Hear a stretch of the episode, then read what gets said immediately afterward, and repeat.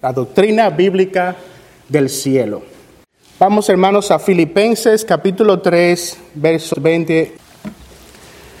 Porque nuestra ciudadanía está en los cielos, de donde también ansiosamente esperamos a un Salvador, el Señor Jesucristo.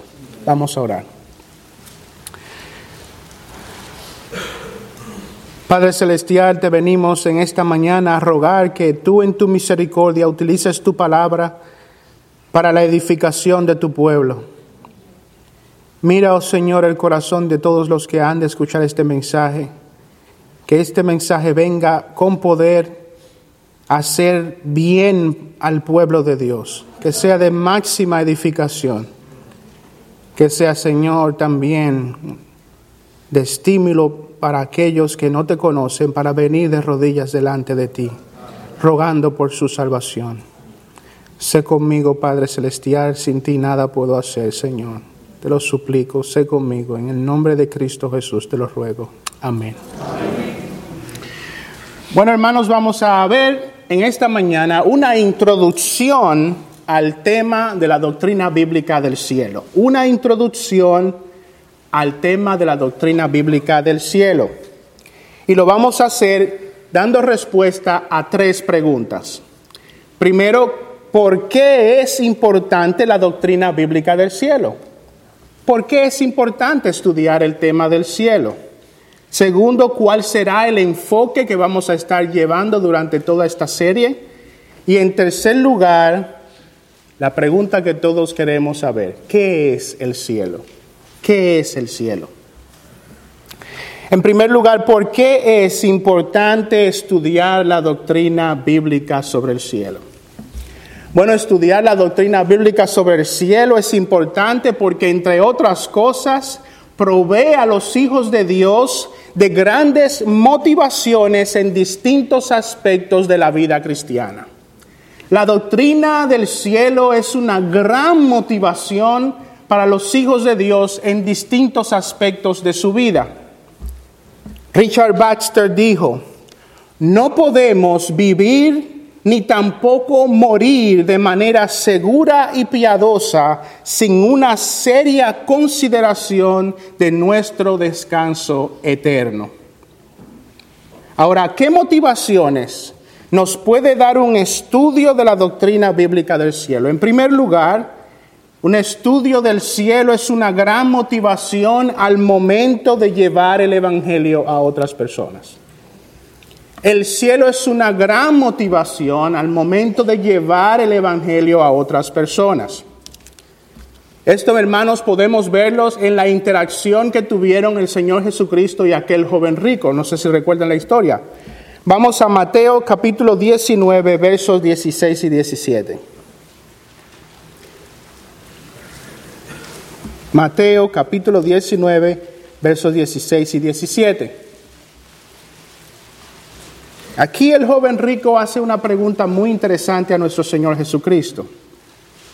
Dice el versículo 16, y he aquí se le acercó uno y dijo, Maestro, ¿qué bien haré para obtener la vida eterna? ¿Qué bien haré para obtener la vida eterna? Y él le dijo, ¿por qué me preguntas acerca de lo bueno? Estoy leyendo de la versión de las Américas. ¿Por qué me preguntas acerca de lo bueno? Solo uno es bueno, pero si deseas entrar en la vida, guarda los mandamientos.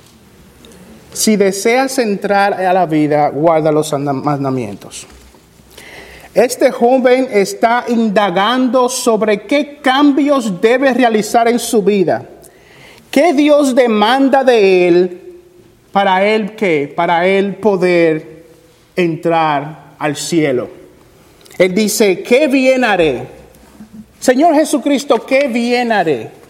¿Qué debe ocurrir en mi vida? ¿Qué debe haber en mi conducta? Pero fíjense, amigos, hermanos, que esta pregunta que este joven trae al Señor Jesucristo tiene una motivación. Él está motivado por algo. Y la motivación de este joven rico al preguntar, ¿qué bien haré? es qué bien haré para obtener la vida eterna. En otras palabras, ¿qué he de hacer? ¿Qué cambios se de ocurrir en mi vida? ¿Qué debo realizar para entrar a la vida eterna? Y este término vida eterna no solo se refiere a una existencia continua, sino que también alude a una existencia en la presencia de Dios, o sea, en el cielo. El joven rico dice, ¿qué he de hacer para estar ahí? ¿Qué he de hacer para ir al cielo? Amigos, y fíjense que el Señor Jesucristo no le dice, no, tú no deberías hacer esa pregunta. Esa no es una motivación correcta. No, el Señor Jesucristo responde su pregunta. Porque ir al cielo, porque estar allí donde está el Señor, porque estar allí en la vida eterna es una motivación, gran motivación para la hora de predicar el Evangelio. El Señor da respuesta a su pregunta. Y esto nos enseña, hermanos, que los cristianos a la hora de presentar el Evangelio no solo nos debemos enfocar en los sufrimientos y los terrores del infierno. Sí, eso es parte de predicar el Evangelio. Somos salvos, pero salvos de qué? Salvos de una condenación en el infierno. Pero también somos salvos para qué? Para una eternidad en el cielo. Y el Señor Jesucristo responde a este joven. Trata con su corazón porque las motivaciones que él tiene son unas motivaciones correctas. Él quiere ir al cielo. Él quiere ir al cielo. El estudio de la doctrina bíblica del cielo es una gran motivación al momento de llevar el Evangelio a otros. En segundo lugar, el estudio de la doctrina bíblica del cielo es una gran motivación en medio de los sufrimientos que vivimos en este mundo. Meditar en el cielo, pensar en el cielo, saber qué es el cielo, es una gran motivación en medio de nuestros sufrimientos en este mundo. Vayan a Mateo capítulo 5, versículos 10 al 12. Vamos a estar viendo varios pasajes, hermanos.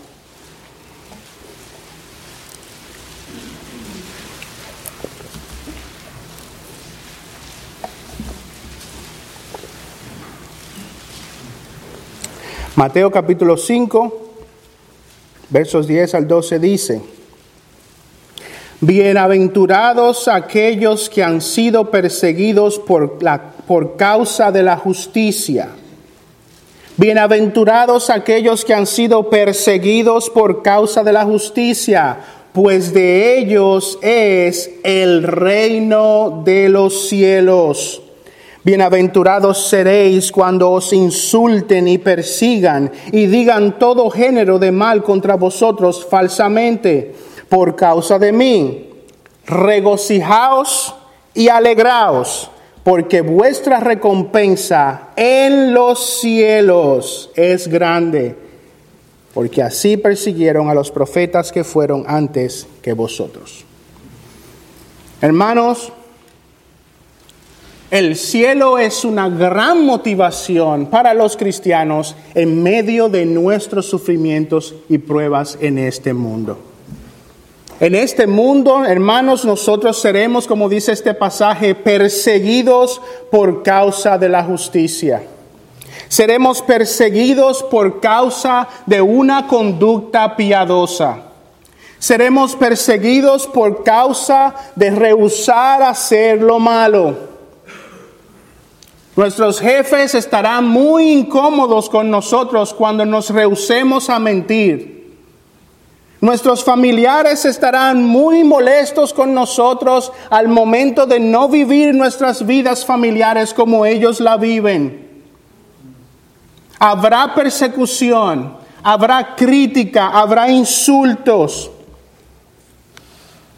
Hablaba con un hermano que asiste a esta iglesia durante la semana y él me contaba cómo todos sus amigos lo abandonaron una vez que él vino a los pies de Cristo. Todos lo abandonaron. Eso es parte de los sufrimientos y de la persecución que vivimos en este mundo. Hay un alto precio que pagar por ser un seguidor de Cristo. ¿Y qué será una motivación para nosotros en medio de esa prueba, en medio de esa, esa persecución? ¿Qué será una motivación para nosotros cuando nos insulten y nos critiquen? El cielo, hermanos. El cielo será una gran motivación mientras peregrinamos en este mundo. Precisamente porque eso es lo que somos los cristianos, peregrinos. Peregrinos que vamos en vía a dónde? Al cielo. Ese es nuestro destino final. Nosotros somos peregrinos que estamos siendo perseguidos por causa de la justicia, pero que se dirigen a un destino final y ese es el cielo, hermanos. El cielo. Y el cielo es esa gran motivación en medio de nuestros sufrimientos.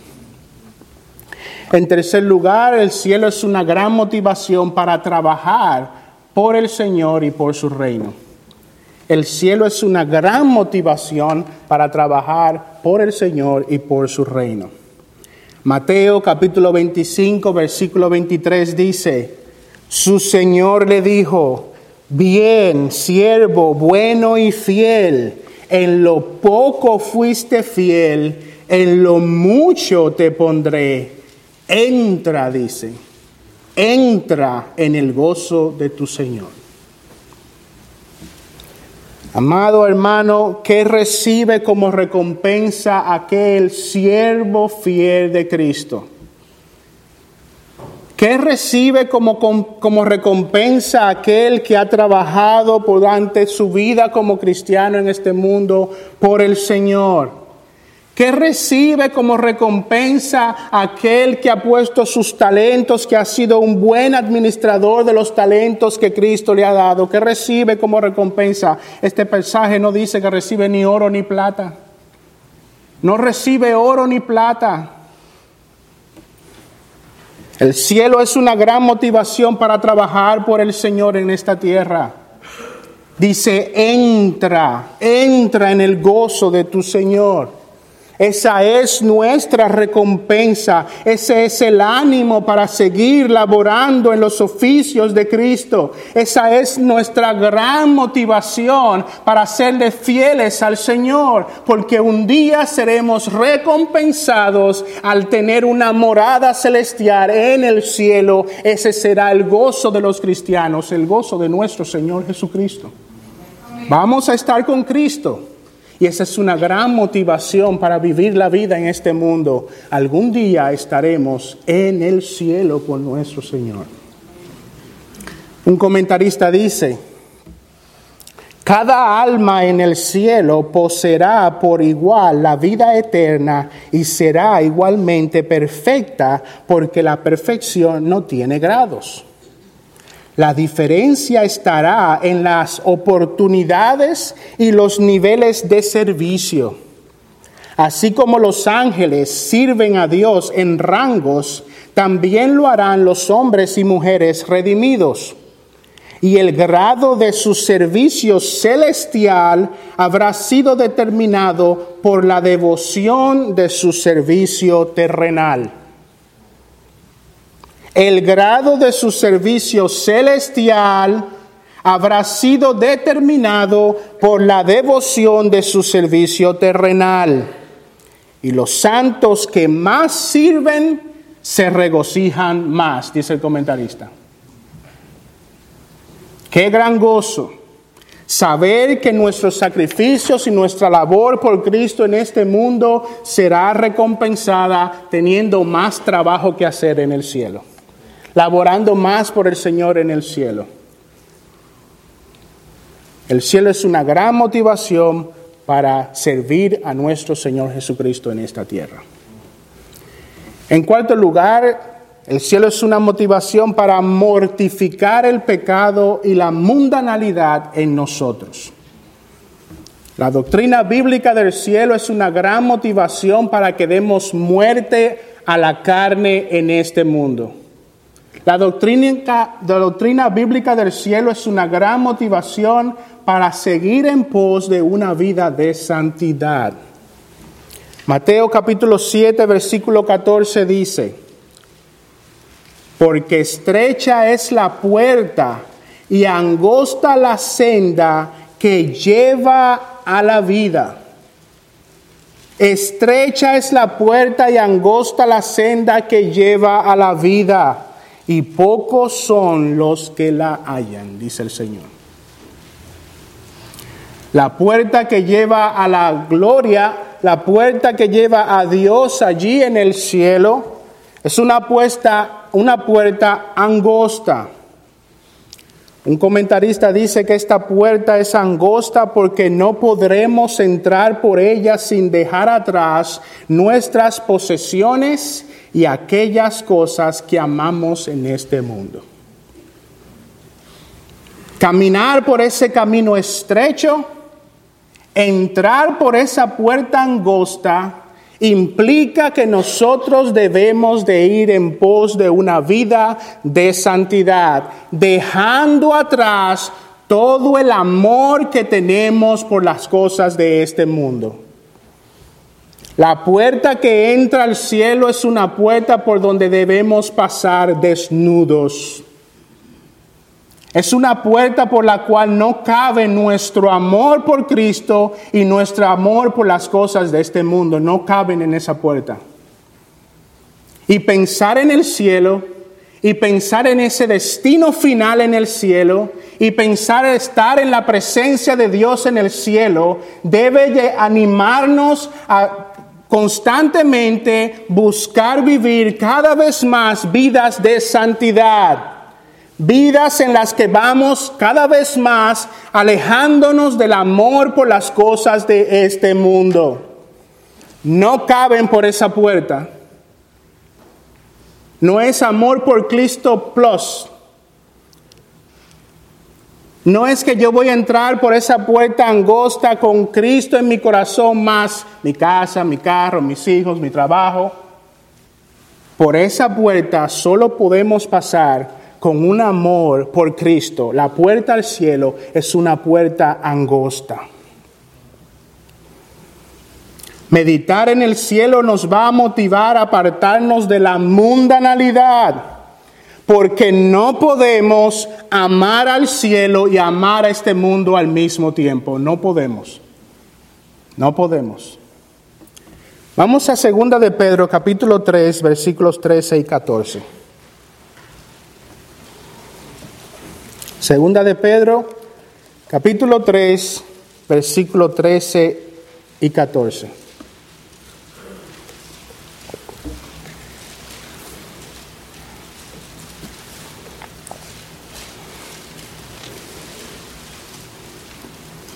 Pensar en el cielo debe ser una gran motivación para vivir vidas de santidad. Segunda de Pedro, versículo 3, 13 al 14 dice, pero según su promesa, nosotros esperamos nuevos cielos y nueva tierra, en los cuales mora la justicia. He ahí nuestra esperanza. Estamos esperando un cielo nuevo y una tierra nueva. Estamos esperando una morada celestial. Estamos esperando ir al cielo. Y en consecuencia a eso, ¿qué debe pasar en nuestras vidas aquí en la tierra? Versículo 14. Por tanto, en consecuencia a lo que he dicho antes, de acuerdo a lo que venimos, de acuerdo a nuestra esperanza. Por tanto, amados, puesto que aguardáis estas cosas, puesto que nuestra esperanza son estas cosas, procurad con diligencia ser hallados por Él en paz, sin mancha e irreprensibles. Tu esperanza es el cielo. Tu deseo es llegar al cielo. Tu deseo y tu esperanza, lo que esperas es un cielo nuevo y una tierra nueva. Pues eso se va a notar en la vida de santidad que vives en este mundo ahora. Se va a notar.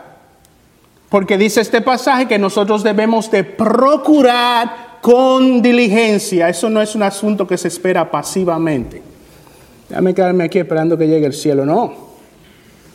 Con diligencia, de acuerdo a esa promesa que nos ha inundado, de acuerdo a nuestra perspectiva bíblica sobre el cielo, nosotros estamos procurando con diligencia ser hallados sin mancha e irreprensibles en este mundo. Estamos constantemente luchando contra el pecado porque nuestra mira es el cielo. Oh hermanos, y es lamentable, lamentable la visión de la iglesia hoy día. Es lamentable y puede ser nuestra perspectiva aún aquí en esta iglesia. Mucho conocimiento de la Biblia, muchas doctrinas de la gracia, abundante, libros y libros. Mucho intelectualismo religioso, pero poca santidad. Mucho intelectualismo religioso, pero poca obediencia. Muchos cinco puntos de Calvino, pero poca obediencia. Abunda el intelectualismo religioso. Pero ¿qué fruto está trayendo eso a nuestras vidas? ¿Acaso estamos procurando con diligencia ser hallados sin manchas e irreprensibles en este mundo?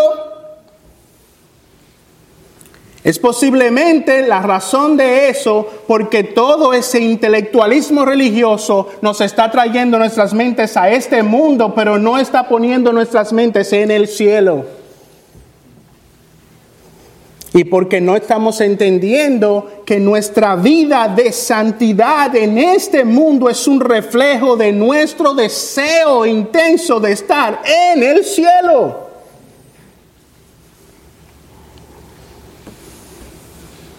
Procurad con diligencia, dice el pasaje. ¿Tú crees en Cristo? ¿Tú crees como vimos en esta mañana que habrá una segunda venida de Cristo? ¿Tú crees como vimos que habrá un juicio final? ¿Tú crees en realidad que tu destino final es el cielo? Sí. Vive una vida de santidad aquí, ahora en la tierra. Ese es el reflejo. Ese es el reflejo, amigo. No el intelectualismo religioso. Te puedes saber las doctrinas más profundas de las escrituras pero si esa doctrina de la cabeza no desciende al corazón y te transforma por completo, eso es solo intelectualismo religioso y no es realmente una vida transformada por el poder del Evangelio.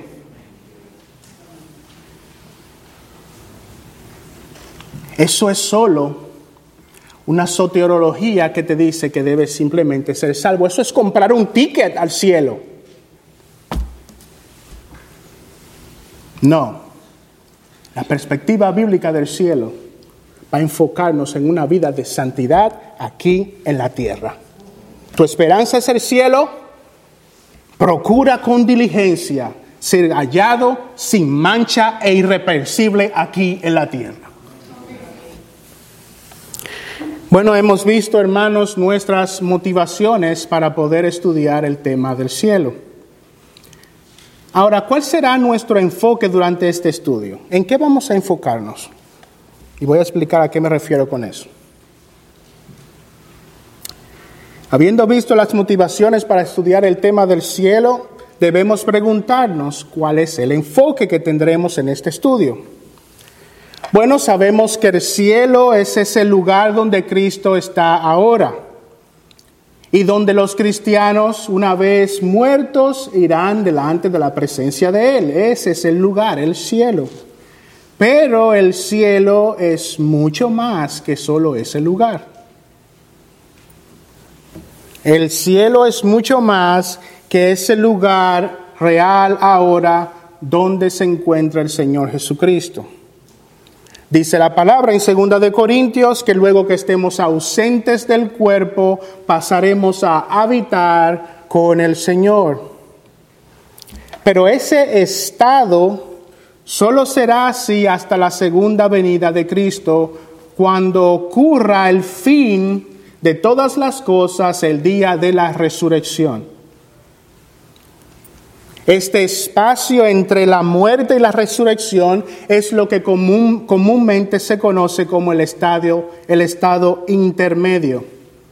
Cuando el cristiano muere en este mundo, pasa a la presencia del Señor y aguarda ahí hasta el día de la resurrección. Y ese momento en el que está en la presencia del Señor en el cielo es lo que se conoce como el estado intermedio. Ahora, el enfoque principal de nuestro estudio no será el estado intermedio, sino el estado eterno, lo que se conoce como el estado eterno. Y ese es el momento que vendrá después de la segunda venida de Cristo y después de la resurrección del cuerpo. Ahora, puede que te preguntes, ¿por qué razón ese es nuestro enfoque? ¿Por qué vamos a enfocarnos en un estudio del cielo en el momento en el que resucitemos y ya no estemos en ese lugar celestial al que hoy conocemos como el cielo? Bueno, ese será nuestro enfoque porque en la doctrina bíblica del cielo el enfoque mayor que la palabra de Dios le da es a ese estado eterno, no al intermedio. La razón obvia por la cual vamos a estudiar el tema del cielo a través del estudio del estado eterno es porque Dios nos hizo como una entidad, cuerpo y alma. El Señor nos hizo como una entidad de cuerpo y alma. Y ese ha sido el deseo de nuestro Señor que nosotros seamos eso, cuerpo y alma. El Señor, hermanos, al final de los tiempos, obtendrá lo que él siempre quiso tener. Un Edén y un paraíso con santos habitando ahí con él. Ese fue su deseo, eso es lo que él obtendrá. Cuerpo y alma habitando en un estado del paraíso junto con él. Ese es el cielo y eso es lo que vamos a estudiar. Como seres humanos en este momento existimos en cuerpo y alma. ¿Y cómo venimos a los pies de Cristo? En cuerpo y alma. ¿Cómo nos quiere el Señor? En cuerpo y alma. ¿Y cómo estaremos después de la resurrección eternamente con Cristo? En cuerpo y alma. Ese es el estado eterno que aguarda a los hijos de Dios. Bueno, hemos visto las motivaciones para estudiar el tema del cielo, hemos visto el enfoque que tendremos en nuestro estudio del cielo. Ahora, la pregunta, última pregunta que nos hacemos es, ¿qué es el cielo? ¿Qué es el cielo? Podemos definir como el cielo, podemos definir al cielo como un lugar o estado en el que los creyentes estarán en cuerpo y alma perfectamente felices por la eternidad en la presencia inmediata y el disfrute de Dios. Una definición bien larga.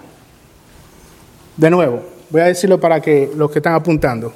El cielo es un lugar o estado en el que los creyentes estarán en cuerpo y alma perfectamente felices por la eternidad en la presencia inmediata y el disfrute de Dios. El cielo, hermanos, es un lugar, pero también es un estado o una condición de la existencia.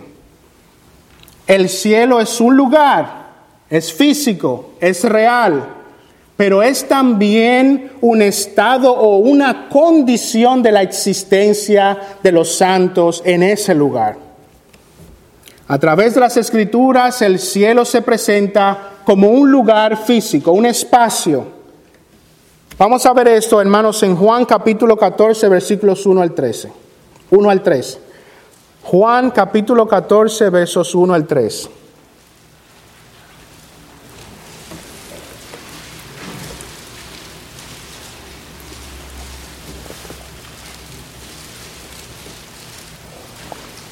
¿Qué es el cielo? Es la pregunta. Y quiero mostrar con las escrituras que el cielo es un lugar. pero también es un estado o condición de la existencia. Juan capítulo 14, 1 al 3 dice, no se turbe vuestro corazón, creed en Dios, creed también en mí. En la casa de mi Padre hay muchas moradas. Si no fuera así, os lo hubiera dicho, porque voy a preparar un lugar. Voy a preparar un lugar para vosotros. Y si me voy y preparo un lugar para vosotros, vendré otra vez y os tomaré conmigo para que donde yo estoy, allí estéis también vosotros. El cielo es un lugar. El cielo es un espacio real. El cielo no es un sueño, no es una filosofía. El cielo es un lugar. Ahora vamos a Colosenses capítulo 3, versículos 1 y 4.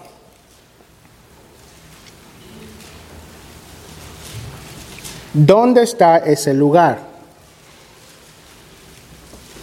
Colosenses capítulo 3, 1 al 4 dice, si habéis pues resucitado con Cristo, buscad las cosas de arriba, donde está Cristo sentado a la diestra de Dios. ¿Dónde está Cristo sentado a la diestra de Dios? Dice arriba. Versículo 2. Poned la mirada en las cosas de arriba, no en las de la tierra. El cielo es un lugar, ¿dónde está ese lugar? Dice la palabra de Dios, arriba. Ciertamente el énfasis de estos textos es que el cielo es un lugar físico que se encuentra arriba, fuera de la tierra. Sin embargo, hay otros pasajes que claramente enseñan que esta tierra presente será el otro lugar llamado el cielo y será la morada final de los hijos de Dios. El cielo está arriba, pero la tierra será la morada final de los hijos de Dios. Vamos a 2 de Pedro, versículos 3, capítulo 3, versos 10 al 13. Los estoy enviando a ver estos versículos porque quiero que lo vean por sus propios ojos en las escrituras. Segunda de Pedro, capítulo 3, versos 10 al 13.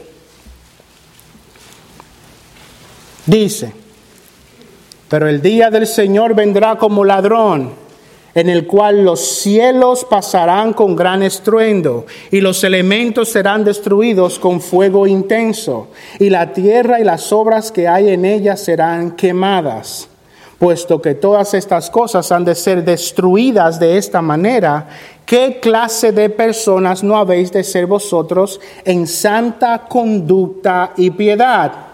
Esperando y apresurando la venida del día de Dios, en el cual los cielos serán destruidos por fuego y los elementos se fundirán con intenso calor. Pero según su promesa, nosotros esperamos nuevos cielos y nueva tierra en los cuales mora la justicia. En este pasaje vemos que la segunda venida del Señor Jesucristo desata una serie de eventos que culminan con la destrucción de la tierra como la conocemos. Todo será quemado por fuego. La destrucción de la tierra actual como las conocemos entonces da paso a los nuevos cielos y la nueva tierra. La morada, hermanos, aquellos que han muerto en el Señor, la morada actual de los que han muerto en Cristo está arriba. Ellos se encuentran ahora, nuestros hermanos están ahora arriba, en el cielo. Pero una vez que la segunda venida del Señor Jesucristo ocurre, ellos vienen a estar aquí abajo en la tierra, en el cielo nuevo y en la nueva tierra. Ahora, por un lado, Jesús dijo, voy a ir allá a preparar un lugar. La descripción de Cristo es que el cielo es arriba. Pedro dice que debemos de ver ahora al cielo aquí. Bueno, ¿qué es el cielo entonces? ¿Dónde está el cielo? ¿Arriba o abajo? Bueno, Apocalipsis nos presenta una hermosa síntesis de en realidad qué es lo que va a ocurrir cuando el cielo nuevo y la tierra nueva vengan a ser el cielo. Vamos a Apocalipsis capítulo 21.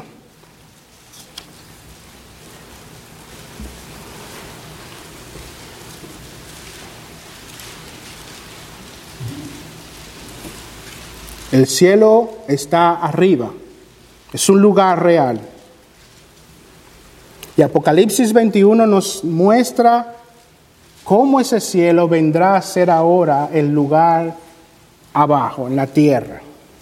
Dice, y vi un cielo nuevo y una tierra nueva, porque el primer cielo y la primera tierra pasaron y el mar ya no existe. Y vi la ciudad santa, la nueva Jerusalén. ¿Qué pasó? ¿Qué es ese lugar santa? ¿Qué es esa nueva Jerusalén? Esa es la que desciende del cielo. Desciende del cielo. Y vi la ciudad santa, la nueva Jerusalén, que descendía del cielo de Dios, preparada como una novia ataviada para su esposo. Entonces oí una gran voz que decía desde el trono, he aquí, el tabernáculo de Dios está entre los hombres, y él habitará entre ellos, y ellos serán su pueblo, y Dios mismo estará entre ellos. Versículo 9. Y vino uno de los ángeles que tenía las siete copas llenas de las últimas siete plagas y habló conmigo diciendo, ven, te mostraré la novia, la esposa del Cordero y me llevó en el espíritu a un monte grande y alto y me mostró la ciudad santa, Jerusalén, que descendía del cielo de Dios y tenía la gloria de Dios. Su fulgor era semejante a una piedra muy preciosa, como una piedra de jaspe cristalino. El cielo está arriba. Pero luego de la segunda venida de nuestro Señor Jesucristo, la iglesia, nuestros hermanos, descenderán abajo. Descenderán abajo. Porque el cielo no es solo un lugar, hermanos, el cielo es una condición de existencia, es una cualidad de la existencia. Si nosotros nos, nos, enfocamos que el cielo es solamente ese lugar en el cielo cuando descenda, entonces no van a estar en el cielo. No, el cielo desciende con nuestros hermanos. El cielo desciende con ellos. El cielo como un estado o condición de existencia implica que los hijos de Dios tendrán la capacidad tanto espiritual como física de habitar y desenvolvernos en la misma presencia de Dios. Eso es lo que es el cielo en términos de cualidad de existencia. Hoy día nosotros somos cuerpos corruptibles. Hoy día ninguno de nosotros puede estar en la presencia de Dios. Pero una vez que nosotros seamos resucitados, se nos dará un cuerpo nuevo en el cual podremos desenvolvernos en la misma presencia de Dios. Y ese estado, esa condición de nuestro cuerpo nuevo, eso es el cielo como cualidad de existencia nosotros tendremos la capacidad, no solo espiritual, pero también física, de estar en la presencia de Dios.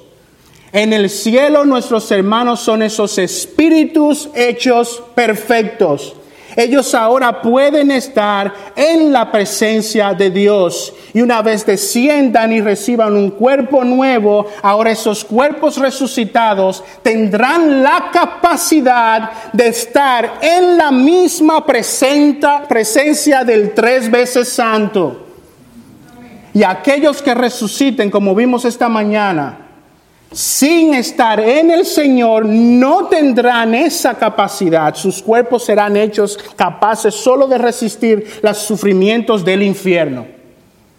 En ese sentido, nuestra nueva naturaleza es ese cielo, es esa existencia que nos ha sido otorgada para poder estar frente a la presencia de Dios. El cielo es un estado de plenitud, hermanos. Es un estado, una cualidad de plenitud. Todo nuestro ser, espíritu y cuerpo, ahora pueden hacer lo que ahora no pueden estar frente a la presencia de nuestro Señor. Ahí tendremos una unión con Cristo y con el Padre que hoy día nosotros no podemos disfrutar. Hoy día nosotros podemos tener destellos del cielo Hoy podemos recibir por su Espíritu el gozo de descubrir nuevas realidades en su palabra. Hoy nosotros podemos disfrutar de una manera espiritual y inigualable de la presencia con nuestros hermanos. Hoy hay algo que sí podemos experimentar que es único, pero ese no será el cielo, eso solo es destellos del cielo. Allí nosotros tendremos una naturaleza totalmente desprovista del pecado, hermanos y esa capacidad de disfrutar de la relación con los santos que hoy no podemos disfrutar y esa capacidad de poder tener una unión con Cristo, con Dios que hoy no podemos disfrutar, esa capacidad en su existencia, esa cualidad de existencia es el cielo. En otras palabras, el cielo es donde está nuestro Dios y es la capacidad de estar con nuestro Dios. Hermanos, eso es una realidad gloriosa. Yo sé que puede ser un poco complicado, pero eso es una realidad gloriosa que tiene un impacto en nuestras vidas hoy, hermanos. ¿Por qué? Porque el cielo es que es nuestra esperanza. ¿Y cómo podemos disfrutar de una esperanza que no entendemos? Pero una vez que la entendemos, hermanos, ve qué glorioso es el cielo. Es glorioso. Es una condición totalmente inexplicable y nueva. La capacidad de estar frente a la presencia de Dios. Eso es el cielo. El cielo es un estado de perfección del alma y del cuerpo. El alma no está del todo limpia. El alma, dice la palabra en Ezequiel, que el alma que peque morirá. El alma está involucrada junto con el cuerpo en el acto del pecado. Nosotros no podemos entender esa realidad todavía. Pero algún día, hermanos, seremos totalmente limpios y podemos estar sin pecado frente a la presencia de nuestro Dios. ¿Qué tipo de cuerpos tendremos en el cielo? Bueno, Filipenses capítulo 3, 20 al 21 nos dice, porque nuestra ciudadanía está en los cielos, de donde también ansiosamente esperamos a un Salvador, el Señor Jesucristo, el cual, dice la palabra, transformará el cuerpo de nuestro estado de humillación en conformidad al cuerpo de su gloria un cuerpo nuevo, hermanos. Una transformación poderosa que ahora nos capacita para estar con el Señor en ese lugar que se llama el cielo. Un comentarista dijo, cuando el Señor regrese y traiga con Él aquellos espíritus y almas perfeccionados que han estado en su presencia, las almas de todos los redimidos que han contemplado su rostro con gozo, que en el Espíritu han conocido la comunión con Él, esas almas traídas por Cristo en su segunda venida serán unidos a estos cuerpos. Cuerpos que fueron sembrados en debilidad serán resucitados en poder. Fueron sembrados en deshonra, serán resucitados en honor. Fueron sembrados en corrupción, serán resucitados en incorrupción. En ese momento, el propósito eterno de la elección de Dios para cada uno de su pueblo será completada será completada el propósito eterno de Dios al elegirnos en Cristo Jesús, cuerpo y alma para siempre, perfeccionados en el cielo con Él. Hermano, ¿es esa tu esperanza? ¿Es esa tu esperanza? Con eso quiero terminar, hermanos. ¿Es esa tu esperanza? Hermano cristiano, somos hombres y mujeres que tenemos nuestras miradas en el cielo. Estamos esperando ansiosos ese momento en el que ya nuestras almas y cuerpos estén libres del pecado y podamos estar con Cristo. Pues eso va a afectar nuestras vidas en este mundo ahora. Eso va a afectar nuestras vidas ahora, en una caminar en santidad. Hermano, te pregunto, ¿somos nosotros una iglesia que tiene sus miras en las cosas del cielo? Una iglesia que quiere las cosas del cielo es una iglesia que está preocupada por la santificación. Es una iglesia y miembros y visitas de esa iglesia que están preocupados por la santificación. No están preocupadas por el entretenimiento, no están preocupadas porque la iglesia haga por ellos esto o lo otro, no están preocupadas que si tenemos actividades de jóvenes, de niños, de adultos, de viejos, de medio viejos, de medio adultos. No está preocupada por esas cosas. No tiene sus miras en esas cosas tiene sus miras en la santificación, en la exposición de la palabra que los ayuda a caminar en el peregrinaje en este mundo, en el cual nos dirigimos al cielo.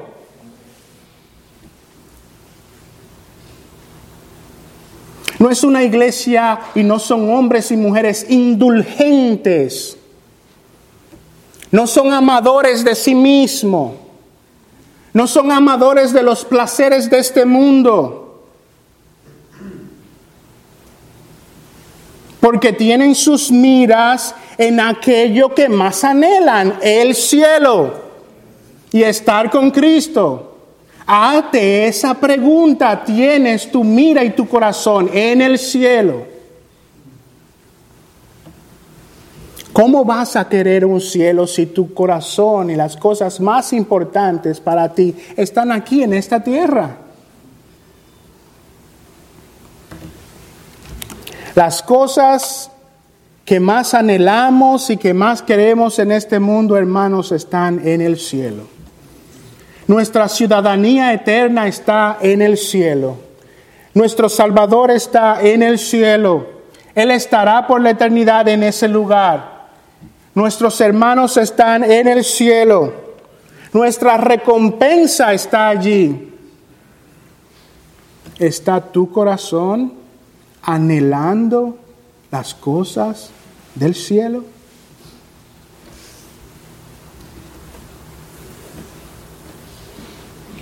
¿Quieres, hermano, las cosas del cielo? Este es un tema aburrido del que estás esperando acabe para irte de aquí rápido.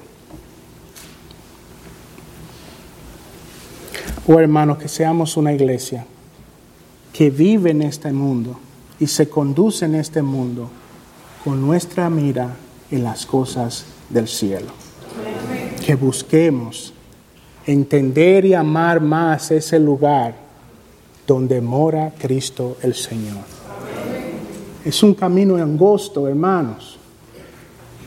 Es una puerta estrecha.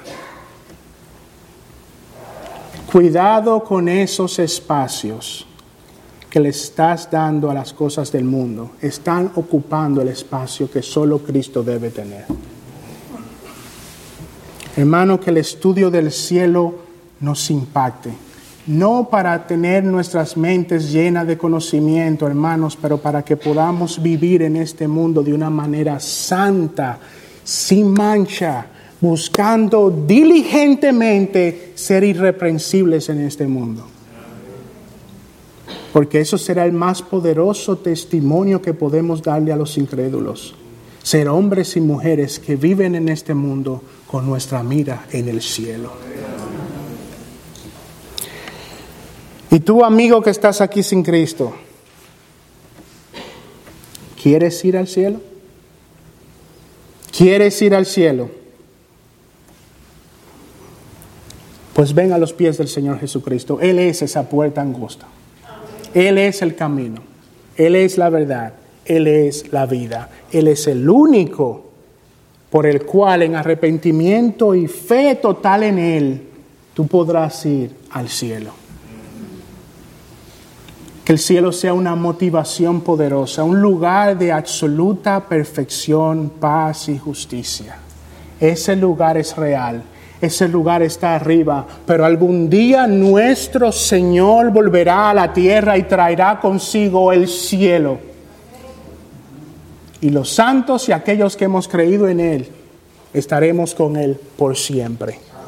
Quiere el Señor que esa sea también tu esperanza y busques del Señor Jesucristo con todo tu corazón, que quieras estar en el cielo. Vamos a orar.